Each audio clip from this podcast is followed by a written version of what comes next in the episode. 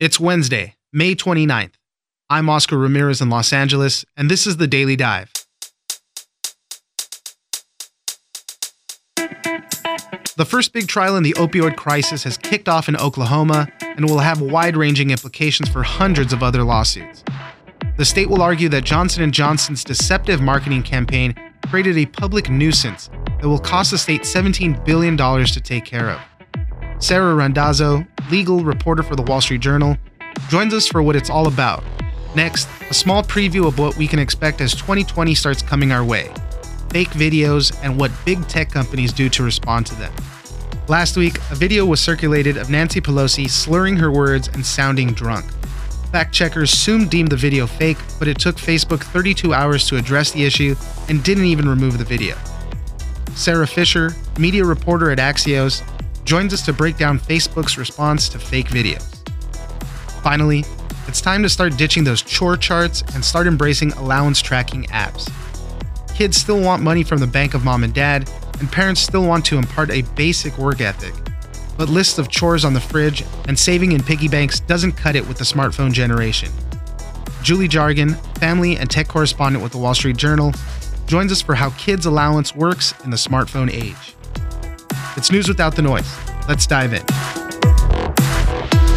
I believe the evidence will show that justice for Oklahomans means requiring these defendants to clean up the terrible, tragic mess that they have left us with in our state, whatever the cost. Joining us now is Sara Randazzo, legal reporter for the Wall Street Journal. The first big trial in the opioid crisis has just kicked off in Oklahoma. It's going to be a really interesting look and to see how the country has spiraled into this big, devastating opioid epidemic. And it could indicate to what degree drug companies themselves, who are accused of fueling this crisis, will be held responsible. There's hundreds of lawsuits pending across the country. The first one has to do with Oklahoma and Johnson & Johnson. They're arguing that the marketing practices of Johnson & Johnson are to blame for widespread drug addiction. What do we know about this trial? Johnson & Johnson is the only company left that's going to trial, but when this case was first filed 2 years ago, Oklahoma's really big target was more Purdue Pharma, which makes OxyContin. But back in March, Purdue reached a $270 million settlement, which got itself out of this case. And then just on Sunday, a third defendant called Teva Pharmaceutical, based in Israel, also settled for 85 million. So it's left the entire case resting on the shoulders of, of Johnson & Johnson, which is an interesting situation since they're not the company that people most associate with opioids. What is the specific argument against Johnson & Johnson? What drug are they pointing to that caused people to get addicted to opioids? They say that all of these companies, their allegation is that they broadly marketed opioids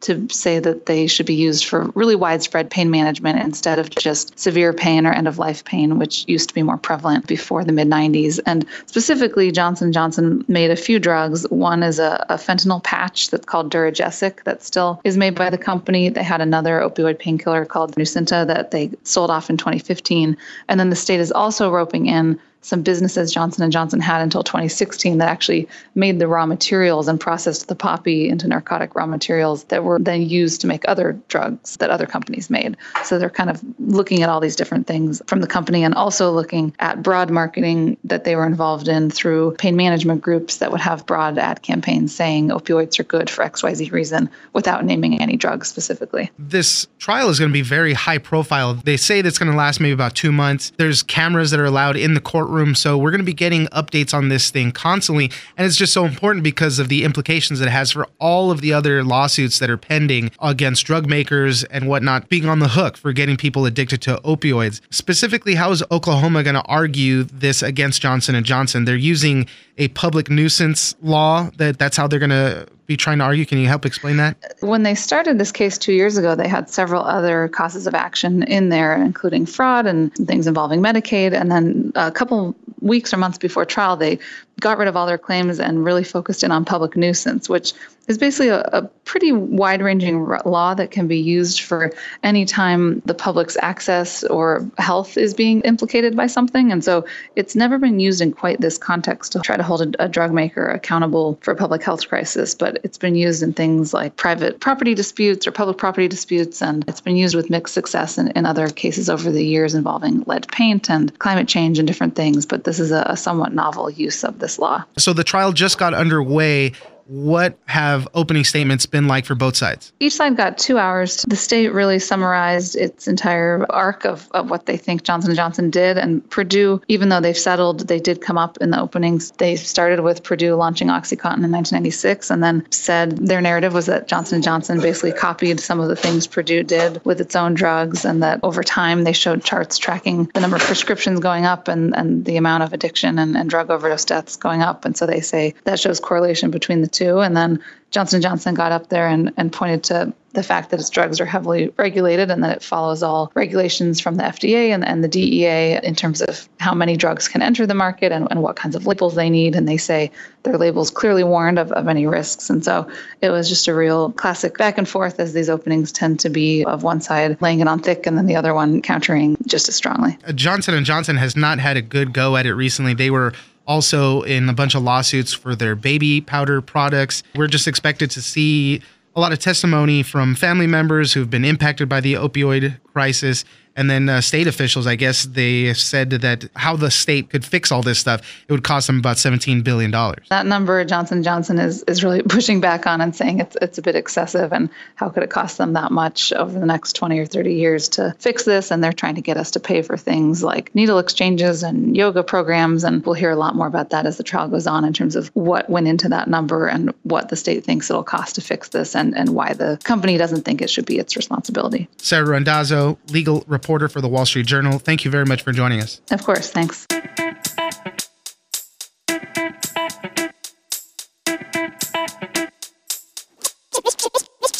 We thought we had some level of agreement, but you never know with this president of the United States. So that's what happened this morning. It was very, very, very strange. we thought we had some level of agreement, but you never know with this president of the United States. So that's what happened this morning. It was very, very, very strange. Joining us now is Sara Fischer, media reporter for Axios. We have plenty of 2020 previews all around, and this preview in particular is one that a lot of people have been increasingly worried about, especially after the last election and all the misinformation that was going around. There was a doctored video of Nancy Pelosi floating around on Facebook and, and YouTube and Twitter, where the video was slowed down a little bit. It was a speech she was giving at the Center for American Progress, and it made her sound a little slurred, maybe like she was drunk or something like that. So, this video reignited this debate on how tech platforms should respond to misinformation and hoaxes. It took them about 32 hours to fully address this issue. Tell us about the video and then what Facebook did in response. When you listen to the speech, when it's not doctored, it sounds as though the speaker sounds perfectly normal. But what happened was somebody took the video and they slowed it down by roughly 75%. And then what they did is they increased the pitch of the speaker's voice so that even though it was slowed down, the pitch matched her normal pitch. So right. if you were just a regular person watching the video, it seemed like Nancy Pelosi was really out of it or drunk. But what happened was this video starts to go viral. You have prominent figures like Rudy Giuliani who are retweeting copies of the video. You have it spreading all over big tech platforms like Facebook and Twitter. And so the existential crisis is if you are one of those tech companies, do you remove the video because it's fake news? Or do you leave it up because it's not terrorism content? It's, it's not violent content. It doesn't violate your policies, but you take action on it in a different way. Maybe you say, hey, we're no longer going to let people retweet it or let people share it. And that's the route that Facebook took, but it's not the route that YouTube took. YouTube said, absolutely not, it's coming down. Facebook said it's staying up. So you're starting to see this tug of war between the tech companies of what to do over political misinformation ahead of our 2020 elections. Facebook has this hands off approach to this whole thing, policing content on their site. They use third party fact checkers instead of their in house people and that was part of the problem why it took so long to address this particular video. I think it was about 32 hours later they decided to demote the video rather than take it down, but it took that much time for fact checkers to actually fact check it. Those fact checkers need to work with their own forensic scientists, with their own journalists to ensure that they do in fact have fake or misleading information on their hands. And so once they establish that, that's when they were able to make the judgment call that Facebook would need to demote the video. So it's a long and tedious process. And I think the big question is do we have the time to wait? If there's a viral video that's surfacing the day before the polls open, 32 hours is not going to be fast enough. And so I think Facebook and a lot of the tech platforms are trying to wrestle with what they do. It puts them in a in a really tough spot because you know you want to be on the right side of things too. So you don't want to take down a video and then cause a whole controversy later. But as you said, I mean, it's the speed is is the important thing. If it's out there for a few hours, it's going to get picked up and copied and resent, and that's exactly what's happening with this video in particular. Also, there was a bunch of copycats that went out. I think that the lesson learned here is that you have to move and you have to move quickly. And I think that if you're Facebook and your policy is, look, we don't necessarily take things down, but we demote them so that they are not spreading fast. If that's going to be your policy, you better try to demote that as quickly as possible because what you're going to end up with is a video that goes viral and by the time you demote it, everyone's already seen it. This could go all over the place. This time it was just a video of Nancy Pelosi making her sound drunk, but this could also very well be the president that they put words in his mouth or slow him down, make him sound like he's impaired. We know how the news cycles work. All of a sudden, then uh, one of the news channels are doing segments on whether this certain politico is is impaired or whether they should continue serving. You know, they sound drunk. You know, how crazy are they? It just takes moments for that stuff to really happen. Critics of Facebook saying that they need to be more proactive about it and delegating it to these third party fact checkers isn't the right way. But if these fact checking organizations are already working on this, maybe that makes them the best people to flag this stuff at least. It's a hard one because Facebook could make these judgment calls in house if they hired editorial experts, but they don't want to. They don't want to be in the news business. They don't want to provide discretion over content, especially of this nature. So they would rather outsource it to third party fact checking sites. And the problem with doing that, though, is that those third party fact checking sites don't have the resources that Facebook does. And so the reason it took them 32 hours to be able to assess this video and determine whether or not it truly was doctored is because they don't have 25,000 employees globally with thousands of engineers who could help them get through this in a matter of minutes. So it's a really fine dance. In one end, Facebook does dodge responsibility by outsourcing all editorial decisions. But on the other hand, they're outsourcing it to people that don't have the resources to move quickly, which of course makes the problem even worse. Yeah, there was a Facebook representative that did an interview with Anderson Cooper. And for their part, they did say exactly what you said. We're not in the news business, we're in the social media business. But we've seen all the studies and the surveys. Most people do get a lot of their news from Facebook and their other social media. So uh, their role in this is really amplified. Are we going to be seeing a lot more of this leading up into the next election? There's always misinformation when it comes to people that are trying to gain or wield power. And you've seen this since the age of the printing press. But the difference here is that it's becoming easier to manipulate the information flow because we have social media, because we have automation, and because so many people have smartphones and rely on those smartphones for news. So I definitely would expect for this to ramp up ahead of 2020. And I think the big thing to look for is ways that big tech platforms either change their policies or adapt their practices to handle it, or quite frankly, ways that they don't. And we might see that the problem just gets even worse. Yeah, I mean, it's tough for the tech platforms for sure, but it's just so much tougher as a consumer, as somebody who's going to be reading the news and you see something like this. What do you believe now? And it's everybody needs to do their part. And even the consumer needs to do their part and do their due diligence to not just believe everything that you see on the internet, but it, it's getting tougher and tougher. Sara Fischer, media reporter at Axios, thank you very much for joining us. Thank you so much.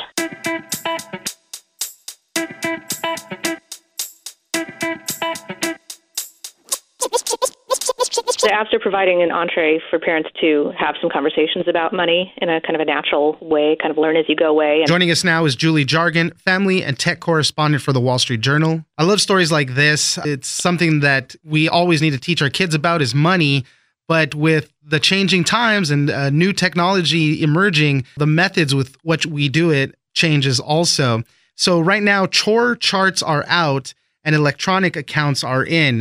A lot of parents are using apps in particular to help teach their kids about money, keep track of chores, even pay them, get them debit cards even. So tell us a little bit about this. A lot of parents are finding that kind of the old fashioned method of posting a chore chart up on their refrigerator isn't resonating with today's kids. They're finding them to be embarrassing when they have friends over and they're just not looking at them. They're also not responding to their parents telling them to go clean their room. And so parents have been trying to meet their kids where they are, which increasingly is on their phones. So they're turning to apps that allow parents to assign the kids chores allows the kids to check them off once the chores are completed. Then they receive an allowance for every chore that they do, and they can see their balance rise and fall in real time. So they actually can see very quickly the fruits of their labor. Let's be honest, nobody really balances a checkbook anymore. They're using their apps, they're using their banking statements that's all on their phone and that's how they're managing their money. For kids to come into this, to learn it this way, I think is a big benefit for them. They're able to do this in a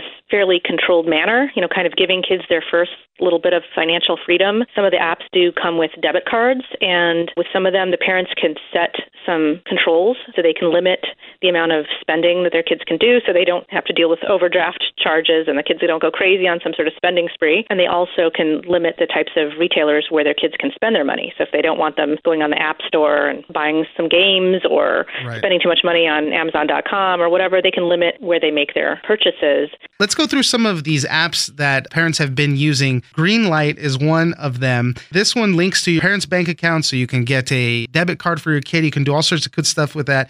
You can even pay interest on money that they're saving. Yeah, the parents can actually pay interest out of their own pockets as a way to incentivize their kids to save money. So that way the kids are seeing, you know, this this money is sitting in my account, but it's also increasing in value over time as I'm not spending it. And so that's one way to kind of teach them the value of saving. The money is held not within the app, but held by a federally insured bank that issues the card so it's not subject to an app going out of business, for example. If the, if the right. app crashes, it goes out of, you know, goes bankrupt or what have you, you know, the money is federally insured. But it is relying on the bank of mom and dad as if you, if you do set up that interest the, payment. The bank uh, of mom and dad are the ones is the one that's actually funding all of it. Yes. Right. Exactly. Tell us about people that you've talked to, how they have seen that these apps have helped. There was one example in your story where they said that the discussion surrounding how they're spending money really changed the thinking in the child. I think uh, one of the dads busted his kid and said, "Hey, do you know? Do you think that was a good way to spend that seven dollars?" It's like they know they're getting pinged when the kids are using the debit cards and whatnot, so they know exactly what you're spending your money on. The apps are providing an entree for parents to have some conversations about money in a kind of a natural way, kind of learn as you go way. And you know, one dad I talked to, his daughter loves going to Starbucks, and when she got her debit card, she was buying her friends drinks, and her dad had to have a little conversation with her about what this is for, and it's not you to go out and be a big spender and treat all of your friends friends. And when you're out spending $7 at Starbucks, is that the best way to spend your hard earned money? He said that over time, his daughter has become more responsible with the way she spends money. That, you know, back in the day when she got paid in cash, she would just spend her cash as soon as she earned it. And now that she can see her balance and see how it's tied to the tasks that she does at home, it is more tangible to her. Let's run through some of the apps that parents can use to help with allowance, help with chore tracking, help really start teaching their kids about money. Greenlight is one where the parents can choose where their kids can spend money from their debit card and they can limit the amounts and you know set a weekly or daily spending limit. That app costs $60 a year per family, and it comes with a debit card for up to five children. There are some fees if you lose the card or if you want to customize your card with a picture, it costs a little extra. GoHenry is another app. It's very similar to Greenlight in the way it operates. It also allows kids to set savings goals. So if a child wants to save up to buy a certain item, or one family I spoke with, their daughter was saving money to buy car insurance. They can enter the cost of whatever it is or service they want. Then there's a sort of a calculator that shows them how much they need to save each week to reach that goal. So if they need to buy car insurance in six months, they can kind of set a little amount so that they right. know how much they have to put in. No more coins and dollars in a piggy bank. You have the app help you manage so, that, which is yeah, important. It's a little easier, a little more visible. That app costs $48 a year per child. Personalizing the debit card costs a little bit extra. But not all of the apps involve debit cards and money changing hands in the app. There's another one called Rooster Money. It's designed for younger children to kind of give them their first taste of chores and understanding how doing work equates to earning money. That's designed for kids as young as four, and that just allows the family to track what chores are done, and then the parents have to pay them outside of the app. Julie Jargon, family and tech correspondent at the Wall Street Journal, thank you very much for joining us. Thanks for having me.